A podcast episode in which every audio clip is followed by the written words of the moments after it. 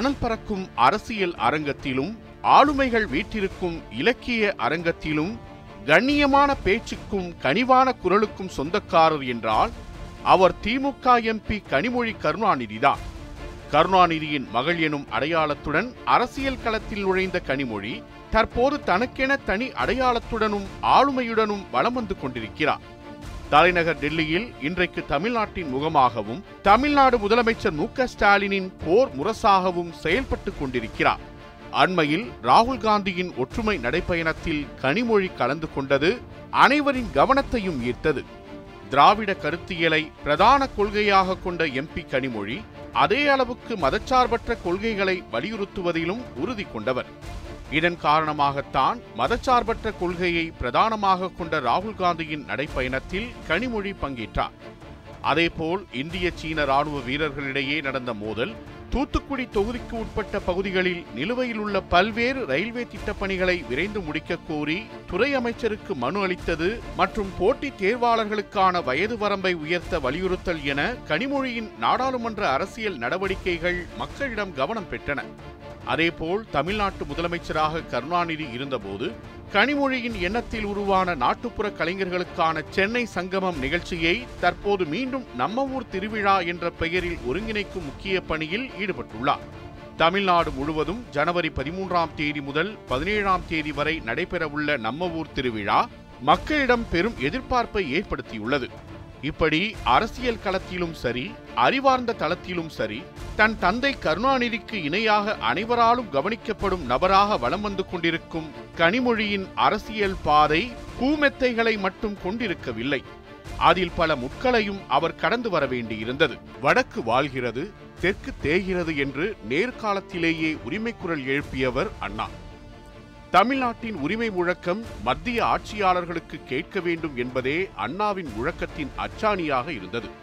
அண்ணாவின் இவ்வழியை தவறாது பின்பற்றிய தம்பியாக கருணாநிதியும் வடக்கு நோக்கி முழங்கினாலும் நாடாளுமன்றத்தில் கால் பதித்து கர்ஜிக்கும் வாய்ப்பு அவருக்கு வாய்க்கவில்லை. ஆனால் ஒரு கருணாநிதி இல்லை என்றால் என்ன? நூறு கருணாநிதிகளை உருவாக்குவேன் என்று திமுகவிலிருந்து ஐந்து ஆண்டுகளுக்கு ஒரு முறை மக்கள் பிரதிநிதிகளை அனுப்பி வைத்து வடக்கை அதிர வைத்தார் கருணாநிதி. அவர் இல்லை என்றாலும் அவர் வழி நின்று எளிய மக்களின் பிரதிநிதியாக ஒட்டுமொத்த தமிழ் சமூகத்தின் அடையாளமாக சமூக நீதி பயணத்திற்கு தன்னை அர்ப்பணித்துக் கொண்டு நாடாளுமன்றத்தில் வெடித்து முழங்கி வரும் பெண் சிங்கம்தான் கனிமொழி கருணாநிதி. ஆகையால்தான் இரண்டாயிரத்து ஏழில் நாடாளுமன்றத்தில் கனிமொழி தனது கன்னிப்பேச்சை முடித்து அமர்ந்தபோது மூத்த நாடாளுமன்ற உறுப்பினரான கபில் சிபல் நேராக கனிமொழியின் இருக்கைக்கே வந்து கை கொடுத்து பாராட்டு தெரிவித்தார். அன்றைய பிரதமர் மன்மோகன் சிங்கும் உங்களின் அறிவார்ந்த பேச்சுக்கு பாராட்டுக்கள் என ஒரு காகிதத்தில் எழுதி அதனை வெளியுறவுத்துறை இணையமைச்சர் ஆனந்த் சர்மா மூலமாக கனிமொழிக்கு அனுப்பி வைத்தார். அந்த அளவுக்கு அனைவரையும் கவர்ந்தது கனிமொழியின் அறிவார்ந்த பேச்சும் எதிர்க்கட்சியினரை நோக்கி வீசப்படும் கேள்விக்கணைகளும். இதற்கெல்லாம் விதை போட்டது இரண்டாயிரத்து ஏழாம் ஆண்டு தேர்தல். திமுக சார்பில் மாநிலங்களவை உறுப்பினருக்கான தேர்தலில் கனிமொழியின் பெயர் முதல் முறையாக அறிவிக்கப்பட்டது. அந்த தேர்தலில் வெற்றி பெற்று மாநிலங்களவை உறுப்பினரான கனிமொழி தனது முதல் உரையை அந்த ஆண்டு டிசம்பர் ஐந்தாம் தேதி ஆற்றினார். முதல் உரையே முக்கிய உரையாக அமைந்தது. இந்தியா அமெரிக்கா இடையேயான அணுசக்தி ஒப்பந்தத்தை மையப்படுத்தியே அவரின் முதல் உரை அமைந்திருந்தது. அதில் தமிழ்நாட்டிற்கு வரவேண்டிய புதிய தொழிற்சாலைகள் தாமதமாவது குறித்தும் வேலைவாய்ப்பு குறித்தும் பேசினார். காற்றாலை மின்சாரம் மற்றும் நிலக்கரி மின்சாரம் இடையேயான வேறுபாடு குறித்தும் அவையில் விளக்கி பேசினார். சுமார் பத்து நிமிடங்களுக்கு நீடித்த அவரின் உரை முதல் உரையைப் போல இல்லாமல் அரசியலில் பல வருட அனுபவசாலியின் உரையைப் போல இருந்ததாக அதனை கேட்ட பலரும் கருத்து தெரிவித்தனர். இந்த விவகாரம் குறித்து மூத்த உறுப்பினர்களான சீதாராம் யெச்சூரி ராம்ஜெத் மலானி போன்றோர் பேசிய போது கூட அமளி நிலவியது.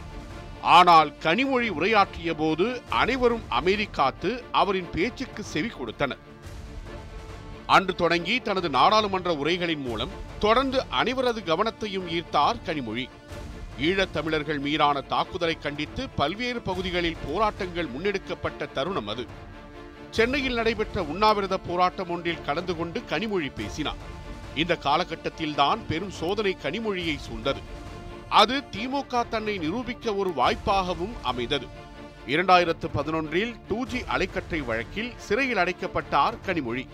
ஆனால் உரிய ஆதாரங்களுடன் நிரூபிக்கவில்லை என அரசு தரப்பை சாடிய நீதிபதி ஓ பி ஷைனி கனிமொழி உள்ளிட்டோரை விடுதலை செய்ய உத்தரவிட்டார். மாநிலங்களவை உறுப்பினர் பதவிக்காலம் இரண்டாயிரத்து பதிமூன்றாம் ஆண்டுடன் முடியவே இரண்டாயிரத்து பதிமூன்றில் நடைபெற்ற தேர்தலிலும் கனிமொழி மாநிலங்களவை உறுப்பினராக தேர்வு செய்யப்பட்டார்.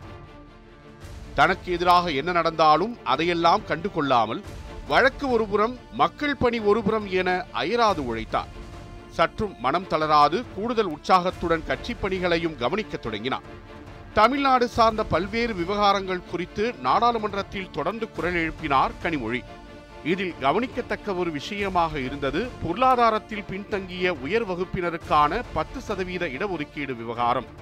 மாநிலங்களவையில் பத்து சதவீத இடஒதுக்கீட்டுக்கு ஆதரவாக டி. கே. ரங்கராஜன் ஆதரித்து பேச அதிருப்தி அடைந்த கனிமொழி என்ன இது அநியாயமா இருக்கு என்று கொந்தளித்தார்.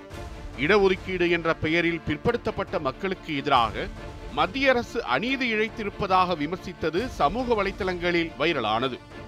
இப்படி பல்வேறு சூழலிலும் தனது கருத்தை முன்வைப்பதற்கு கனிமொழி தவறியதில்லை. இதனாலேயே பிரபல செய்தி நிறுவனமான லோக்மட் இரண்டாயிரத்து பதினெட்டாம் ஆண்டுக்கான சிறந்த பெண் நாடாளுமன்ற உறுப்பினருக்கான விருதை கனிமொழிக்கு வழங்கி கௌரவித்தது. இரண்டாயிரத்து பத்தொன்பது நாடாளுமன்ற தேர்தலில் தூத்துக்குடி தொகுதியில் வேட்பாளராக களம் கண்டார் கனிமொழி. நாடாளுமன்ற தேர்தலை சந்திப்பது அதுதான் முதல் முறை என்பதால் வெற்றி பெற முழு வீச்சில் அவர் பிரச்சாரத்தில் ஈடுபட்டார். அவர் போட்டியிடும் அதே தூத்துக்குடி தொகுதியில்தான் அன்றைய பாஜக மாநில தலைவர் தமிழிசையும் போட்டியிட்டார்.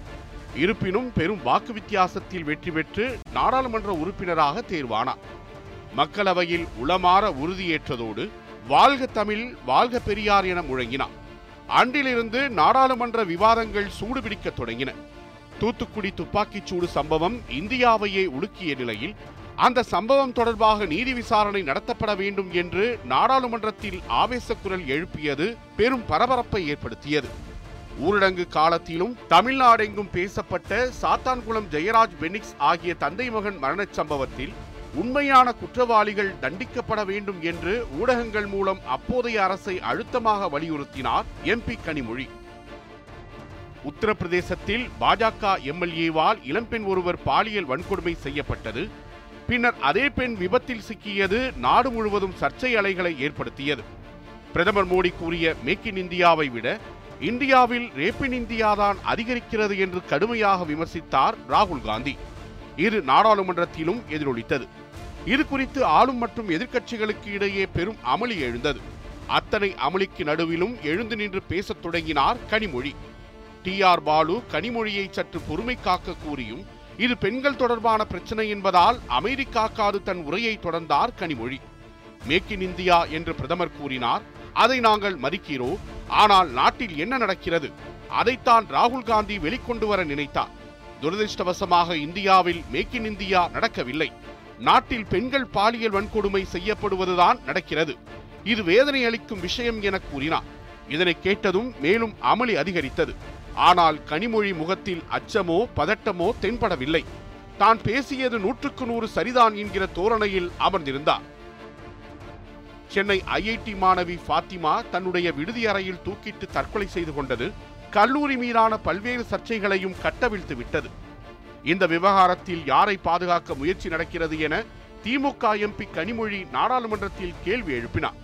பாத்திமாவின் மரணத்தில் மர்மம் இருப்பதாகவும் தற்கொலைக்கு காரணமானவர்கள் மீது தகுந்த நடவடிக்கை எடுக்க வேண்டும் எனவும் சாமானியரான பாத்திமாவின் தந்தை லத்தீப் வலியுறுத்தியதை நாடாளுமன்றத்துக்கு கொண்டு சேர்த்தார் கனிமொழி.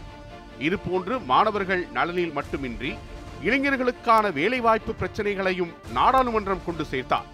ஒன்றிய அரசு பணிகளுக்கான அனைத்து போட்டித் தேர்வுகளையும் ஆங்கிலம் ஹிந்தி என இரு மொழிகளில் மட்டுமல்லாது அரசியலமைப்பு சட்டத்தின் எட்டாவது அட்டவணையில் உள்ள அனைத்து மொழிகளிலும் நடத்த வேண்டும் என்று மக்களவை மாநிலங்களவை என இரண்டு அவைகளிலும் பதிவு செய்திருக்கிறார் கனிமொழி. பள்ளி கல்லூரிகளில் மாணவிகளுக்கு ஏற்படும் பாலியல் பிரச்சனைகளை தடுக்க மத்திய அரசின் திட்டங்கள் குறித்தும் மக்களவையில் கேள்வி எழுப்பினார். மாநில அரசுகள் மாணவிகளின் பாதுகாப்பை உறுதி செய்ய வேண்டும் எனவும் அனைத்து மாநிலங்களையும் வலியுறுத்தினார். எந்த முக்கிய பிரச்சனைக்கு நடுவிலும் பெண்களுக்கான முப்பத்து மூன்று சதவீத இடஒதுக்கீட்டை பற்றி அவர் கேள்வி எழுப்பாது இருந்தது இல்லை. ஜீரோ கேள்வி நேரத்தில் பேசிய திமுக எம்பி கனிமொழி மக்களவை மாநில சட்டப்பேரவைகளில் பெண்களுக்கு இடஒதுக்கீடு வழங்கும் மசோதா மக்களவையில் தாக்கல் செய்யப்பட்டு இருபத்தைந்து ஆண்டுகளாகின்றன. ஆனால் இதுவரை எதுவும் நடக்கவில்லை என்று வருத்தம் தெரிவித்தார். மக்களை வஞ்சிக்கும் மசோதாக்கள் குறித்த விவாதங்களில் தன் எதிர்ப்பை வெளிப்படுத்த முடியாத போது அதனை தனது வாக்கின் மூலம் வெளிப்படுத்தி விடுவார் கனிமொழி. நீட் தேர்வை ரத்து செய்ய வலியுறுத்தி நாடாளுமன்ற அவைகளில் தன் எதிர்ப்பை பதிவு செய்தார் கனிமொழி. முத்தலாக் தடை மசோதா மீதான வாக்கெடுப்பில் அதிமுக வெளிநடப்பு செய்ததை விமர்சித்தவர் தன்னுடைய ட்விட்டர் பக்கத்தில் முத்தலாக் மசோதா வெற்றி பெறுவதற்கு வசதியாக ராஜ்யசபாவில் அதிமுக வெளிநடப்பு செய்தது வெட்கக்கேடானது என குறிப்பிட்டார். அதுபோல புதிய மீன்பிடி மசோதா ஆலோசனை கூட்டத்தில் கருத்துக்களை கடிதம் மூலம் உரிய அமைச்சரிடம் தெரிவித்ததாக பேட்டியளித்தார். மிகவும் கடுமையான தண்டனைகள் அந்த சட்டத்தில் கூறப்பட்டுள்ளது என்றும் அதனை எதிர்ப்பதாகவும் அது மீனவர்களை பழிவாங்கும் நிலைக்கு கொண்டு செல்லுமே தவிர பிரச்சனைகளுக்கு தீர்வாகாது என்றும் கூறினார்.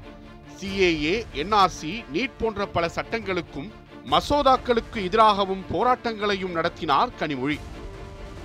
சுதந்திர போராட்டத்துக்கு பிறகு நாட்டையே தன் பக்கம் திருப்பிய போராட்டம்தான் வேளாண் புதிய சட்டங்களுக்கு எதிராக டெல்லியில் விவசாயிகள் நடத்திய போராட்டம். இந்த விவகாரத்தை எதிர்க்கட்சிகள் எழுப்ப முயன்றபோது மக்களவையிலும் மாநிலங்களவையிலும் எதிர்க்கட்சி உறுப்பினர்களுக்கு அனுமதி மறுக்கப்பட்டது. ஆனால் அது குறித்தெல்லாம் எதிர்க்கட்சி உறுப்பினர்கள் வருத்தப்படவில்லை. டெல்லி உத்தரப்பிரதேசத்தை இணைக்கும் காசிபூர் பகுதிக்கு சென்று போராட்டத்தில் இருந்த விவசாயிகளை சந்தித்து ஆதரவு தெரிவித்தனர். அப்போது செய்தியாளர்களுக்கு பேட்டியளித்த கனிமொழி போராடும் விவசாயிகள் அடிப்படையில் இந்திய குடிமக்கள் தங்களுடைய உணர்வுகளை கூட ஜனநாயக முறையில் வெளிப்படுத்த அவர்களுக்கு அனுமதி மறுக்கப்பட்டு வருகிறது. ஏதோ போர் மண்டலத்தில் இருப்பது போல கோட்டை அரண்களைப் போல காவல்துறையினர் தடுப்புகளை ஏற்படுத்தி இருக்கிறார்கள். இது என்ன இந்தியாவா சீன எல்லையா என கேள்வி எழுப்பியதையும் யாரும் மறந்துவிட முடியாது. பிரதமரால் அறிவிக்கப்படும் திட்டங்களின் பெயர்களை உச்சரிப்பதற்கு கூட தடுமாறும் பட்சத்தில் அந்த திட்டம் குறித்த பயன்கள் மக்களை எப்படி சென்றடையும் என கேள்வி எழுப்பினார் கனிமொழி. ஹிந்தியில் உள்ள திட்டப் பெயர்கள் புரியும்படி இல்லை என்றும் பெயரை உச்சரிக்கவே கடினமாக இருக்கும்போது அந்த திட்டத்தின் பயன்களை மக்கள் எப்படி புரிந்து கொள்வார்கள் என வினவினார் அப்போது குறுக்கிட்ட பாஜக உறுப்பினர் உங்களுக்கு புரியாமல் போனால் நாங்கள் என்ன செய்வது என கேட்க அதற்கு சட்டென்று பதிலடி தந்த கனிமொழி அப்படி என்றால் நான் தமிழில் பேசுகிறேன் உங்களுக்கு புரியுதா என்று சொல்லுங்கள் என்றார். அந்த நொடியே மக்களவையே கலகலப்பானது அது சிந்திக்கக்கூடியதாகவும் இருந்தது Uh, it's very difficult. At, Atmanirbhar. Atmanirbhar. pardon? See, that is the problem. You see, you don't understand that we speak different languages. Either it can be in English or you can have it in regional languages so all of us can say it.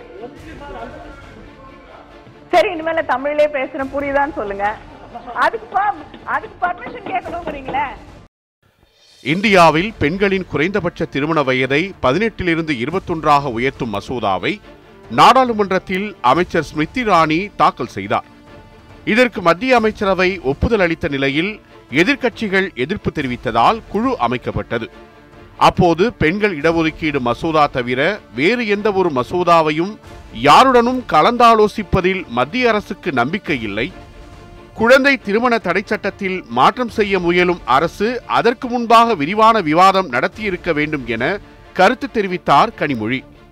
மேலும் முப்பத்தோரு பேர் கொண்ட குழுவில் திரிணாமுல் காங்கிரஸில் சுஷ்மிதா தேவ் மட்டுமே பெண் MP என்பதும் சர்ச்சைக்கு வித்திட்டது.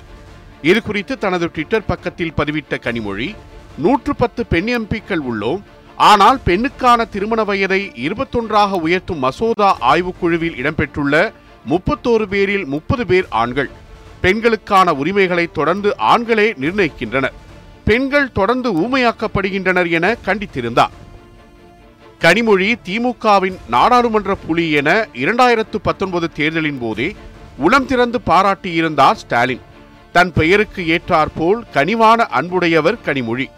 குழந்தை தன்மையுடன் மற்றவர்களுடன் பழகுவதில் எப்போதும் எளிமையானவராக உள்ள கனிமொழி பொதுமக்களின் பிரச்சனைகள் என்று வந்துவிட்டால் அதனை தீர்ப்பதில் ஒரு போராளி போல் செயல்பட்டு வருகிறார். கேள்வியே கேட்கப்படாத சமூகம் சீரழிந்து போகும் என்று அடிக்கடி கூறும் கனிமொழி தான் எழுப்பும் கேள்விகளால் நாடாளுமன்றத்தையே அதிர வைக்கிறார். கேள்வி எழுப்புவதோடு நிறுத்திவிடாமல் அதனை மக்கள் போராட்டமாக மாற்றும் வல்லமை படைத்தவராகவும் பெண்களுக்கு ஒரு முன்னுதாரணமாகவும் விளங்குகிறார். திராவிட இயக்க பின்னணியில் இருந்து வந்தவர் என்பதும் எந்த எதிர்ப்புக்கும் அச்சப்படாத அவரது செயல்பாட்டுக்கு ஒரு எடுத்துக்காட்டாக உள்ளது. மக்களுக்காக தங்கள் வாழ்க்கையை அர்ப்பணித்துக் கொண்டு பொது வாழ்க்கையில் இருக்கும் பலரும் எதிர்கொள்ளும் பிரச்சனை என்னவென்றால் தங்கள் குடும்பத்திற்காக நேரம் ஒதுக்க முடியாததே. ஆனால் கனிமொழி இதற்கு விதிவிலக்கு. குடும்பத்தினரை இறுக பற்றி கொண்டு பாச அத்தியாயம் எழுதுபவர். போராட்டக் களங்கள் பல்வேறு நிகழ்ச்சிகள் நாடாளுமன்ற கூட்டத்தொடர்களுக்காக டெல்லி பயணம் சொந்த தொகுதி மக்களின் குறைகளை தீர்ப்பதென்று சுழற்காற்றாக சுழன்று கொண்டிருந்தாலும் குடும்பத்தினருக்கு நேரம் ஒதுக்க தவறியதே இல்லை. அதே நேரத்தில் சொந்த வாழ்க்கையிலும் பல ஏற்ற இறக்கங்களை சந்தித்திருக்கிறார். கருணாநிதியிடம் பெற்றுக்கொண்ட தமிழ்தான் பின் நாட்களில் அவரை ஒரு இதழியலாளராகவும் கவிஞராகவும் மாற்றியது. தி ஹிந்து பத்திரிகை குங்குமம் வார இதழ்களில் பணியாற்றியிருக்கிறார். குங்குமம் உள்ளிட்டவற்றில் இணைந்து பணியாற்றினார். அத்துடன் எழுத்தாளர் சுஜாதாவுடன் இணைந்து மின்னம்பலம் இணையதளத்திலும் கார்த்தி சிதம்பரத்துடன் இணைந்து கருத்து என்ற அமைப்பிலும் பணியாற்றியுள்ளார். எழுத்து தளத்தில் அரசியல் கடந்து எல்லோரிடமும் நட்பு பாராட்டும் மனப்பாங்கு எல்லாமே கருணாநிதியின் பிரதிபலிப்பு. பல மேடைகளில் கருணாநிதியின் இலக்கிய வாரிசாகவே புகழப்பட்டார். கனிமொழி கருணாநிதியின் இலக்கிய வாரிசாக மட்டுமே இருந்துவிட்டு போய்விடுவார். கருணாநிதியைப் போல அரசியலில் கால் பறிக்க மாட்டார் என்று பலரும் எண்ணியிருந்தார்கள். ஆனால் நடந்தது வேறு. அரசியலில் கால் பறிக்க வேண்டும் என விரும்பிய தொண்டர்கள் ஸ்டாலின் அழகிரி வரிசையில் கனிமொழியின் பெயரையும் வரிசைப்படுத்தியிருந்தனர். இதன் பிறகே இரண்டாயிரத்து ஏழில் மாநிலங்களவை உறுப்பினராக முதலடியை எடுத்து வைத்தார் கனிமொழி. இதற்கு அச்சாரம் போட்ட சம்பவம் இரண்டாயிரத்து ஒன்றில் நடந்தது என்றுதான் சொல்ல வேண்டும். அந்த ஆண்டு ஜூன் இறுதியில் நள்ளிரவில் வைத்து திமுக தலைவர் கருணாநிதி கைது செய்யப்பட்ட போது நாடே ஒரு கணம் அதிர்ந்துதான் போனது. கைதான கருணாநிதியிடம் விசாரணை என்ற பெயரில் காவல்துறையினர் அலைக்கழித்தது ஏன் என நீதிமன்றம் கேள்வி எழுப்பியது. அப்போது காவல்துறையினரின் நடவடிக்கையை கண்டித்து சென்னை மத்திய சிறைவாசலில் அமர்ந்து தர்ணாவில் ஈடுபட்டார் கருணாநிதி. அவர் அருகில் அமர்ந்து தர்ணாவில் ஈடுபட்ட பெண்தான் கனிமொழி. அப்போதுதான் கனிமொழியை பலரும் அறிந்து கொண்டனர். அதன் பிறகு எழுத்து கவிதை இலக்கியம் பத்திரிகை என பறந்து விரிந்தது அவர் உலகம். அதில் அரசியலும் இணைந்து கொண்டது. எத்தனையோ ஏற்றத்தையும் கண்டுவிட்டார். பொது வாழ்க்கை தனிப்பட்ட வாழ்க்கை என எவ்வளவோ இரக்கங்களையும் சந்தித்து விட்டார். பட வேண்டிய எல்லா அடியையும் பட்டாச்சு. இனி எந்த கஷ்டத்தாலும் என்னை வருத்தப்பட வைக்க முடியாது. பரபரப்பு குற்றச்சாட்டு கைது விமர்சனம் அவமானம் துரோகம் துயரம் எதிர்ப்பு ஏமாற்றம்னு எல்லாத்தையும் கடந்தாச்சு. சாவை தவிர சகலத்தையும் பார்த்தாச்சு. எதையும் எதிர்கொள்கிற பக்குவத்தை ரொம்ப சீக்கிரமே கத்துக்கிட்டேன். ஆனா அதுக்கு நான் கொடுத்த விலைதான் ரொம்ப பெருசு. தான் கடந்து வந்தது அழகிய மலர்பாதை அல்ல முட்கள் நிறைந்த பாதை என்று வார இதழ் ஒன்றுக்கு அளித்த பேட்டியில் சொல்லியிருந்தார் கனிமொழி. டூ ஜி வழக்கில் மிகப்பெரிய சட்ட போராட்டம் நடத்தி தான் நிரபராதி என்று நிரூபித்துவிட்டு தமிழகம் வந்த கனிமொழி பணம் சம்பாதிக்க நினைத்திருந்தால் இருபது வயதிலேயே நான் அரசியலுக்கு வந்திருப்பேன். நாற்பது வயதில் அரசியலுக்கு வந்திருக்க மாட்டேன். பதவி ஆசை இருந்திருந்தால் மிக எளிமையாக தம்மால் அமைச்சராகி இருக்க முடியும் என குறிப்பிட்டார். ஆணாதிக்கம் மிகுந்த கரடுமுரடான பாதைகள் கொண்ட அரசியலில் தன் மீதான குற்றச்சாட்டுகளுக்கும் விமர்சனங்களுக்கும் செயல் வடிவில் பதில் தரத் தொடங்கினார். பேராளுமையின் மகளென்றாலும் அதை பயன்படுத்திக் கொள்ள மறுத்தார். ஒற்றையாளாய் களம் காணத் தொடங்கினார். பிரதமர் மோடியின் ஆதர்ஷ் கிராம யோஜனா திட்டத்தின் மூலம் சோனியா ராகுல் காந்தி சச்சின் போன்றவர்கள் கிராமங்களை தத்தெடுக்க தொடங்கினார்கள். அவர்களைத் தொடர்ந்து தமிழ்நாட்டில் தூத்துக்குடி மாவட்டத்தில் உள்ள ஸ்ரீ வெங்கடேசபுரத்தை தத்தெடுத்தார். அன்றிலிருந்தே தூத்துக்குடி மாவட்டத்தில் தனி கவனம் செலுத்தத் தொடங்கினார். தூத்துக்குடி மாவட்டத்தில் உள்ள ஆறு தொகுதியைச் சேர்ந்த கிராமங்களிலும் கனிமொழியின் கால்படாத கிராமமே இல்லை என்று சொல்லலாம். கொரோனா காலத்திலும் தான் சார்ந்த தூத்துக்குடி மாவட்டத்திற்கு அதிக முக்கியத்துவம் தந்து களப்பணிகளை முடுக்கிவிட்டார். எந்த நேரத்திலும் அணுகி உதவி கேட்கலாம் என்ற அளவிற்கு மக்களிடையே மிக நெருக்கம் காட்டினார். சமூக நீதி பேசும் படங்களை ஆதரிப்பது இணைய பக்கங்களில் அரசியல் கருத்துக்களுக்கு எதிர்வினையாற்றுவது என தன்னை அப்டேட்டாக வைத்திருக்கிறார் நாடாளுமன்ற உறுப்பினர் கனிமொழி. பெண்களுக்காகவும் குழந்தைகளுக்காகவும் ஆணித்தரமாக குரல் எழுப்பும் அரசியல்வாதிகளில் கனிமொழி முக்கியமானவர். விஜய் சேதுபதியின் எண்ணூறு பட சர்ச்சையில் அவரது மகளுக்கு மிரட்டல் விடுக்கப்பட்டதை கண்டித்து முதலாளாய் குரல் கொடுத்தவர் கனிமொழிதான். பெண்கள் மற்றும் குழந்தைகளை மிரட்டுவதுதான் கோழைகளுக்கு தெரிந்த ஒரே ஆயுதம். சம்பந்தப்பட்டவர் மீது காவல்துறை கடுமையான நடவடிக்கை எடுக்க வேண்டும் என்று வலியுறுத்தியிருந்தார். பொதுமக்களின் பிரச்சனைகளை தீர்ப்பதில் ஒரு போராளி போல் செயல்படும் கனிமொழி மற்றவர்களுடன் பழகுவதில் எப்போதும் எளிமையானவராகவே இருக்கிறார். ஆணாதிக்கம் மிகுந்த கரடுமுரடான பாதைகள் கொண்ட அரசியலில் தன் மீதான குற்றச்சாட்டுகளுக்கும் விமர்சனங்களுக்கும் செயல் வடிவில் பதில் தரத் தொடங்கினார். அதற்கு அவருக்கு பரிசாக கிடைத்ததுதான் திமுகவின் துணை பொதுச் செயலாளர் பதவி. இதனை அடுத்து சுற்றுச்சூழல் அணி இலக்கிய அணி கலை இலக்கிய பகுத்தறிவு பேரவை மகளிர் அணி மகளிர் தொண்டரணி ஆகிய அணிகளின் பொறுப்பாளராக சமீபத்தில் நியமிக்கப்பட்டுள்ளார் கனிமொழி. இதன் மூலம் கருணாநிதியின் குடும்பத்தில் இருந்து திமுகவில் முக்கிய பொறுப்புக்கு வந்த ஐந்தாவது நபராக வந்துள்ளார் கனிமொழி. இவ்வாறு தமிழகம் மட்டுமல்லாது தேசிய அளவிலும் முக்கியமான அரசியல் ஆளுமையாக வலம் வந்து கொண்டிருக்கிறார் கனிமொழி கருணாநிதி. கவிஞர் எழுத்தாளர் பேச்சாளர் அரசியல்வாதி என பன்முகத்தன்மை கொண்ட கனிமொழியின் சேவை அரசியலுக்கு அப்பாற்பட்டு மாற்றுக் கட்சியினரையும் கவர்ந்தவை என்பதை யாராலும் மறுக்க முடியாது.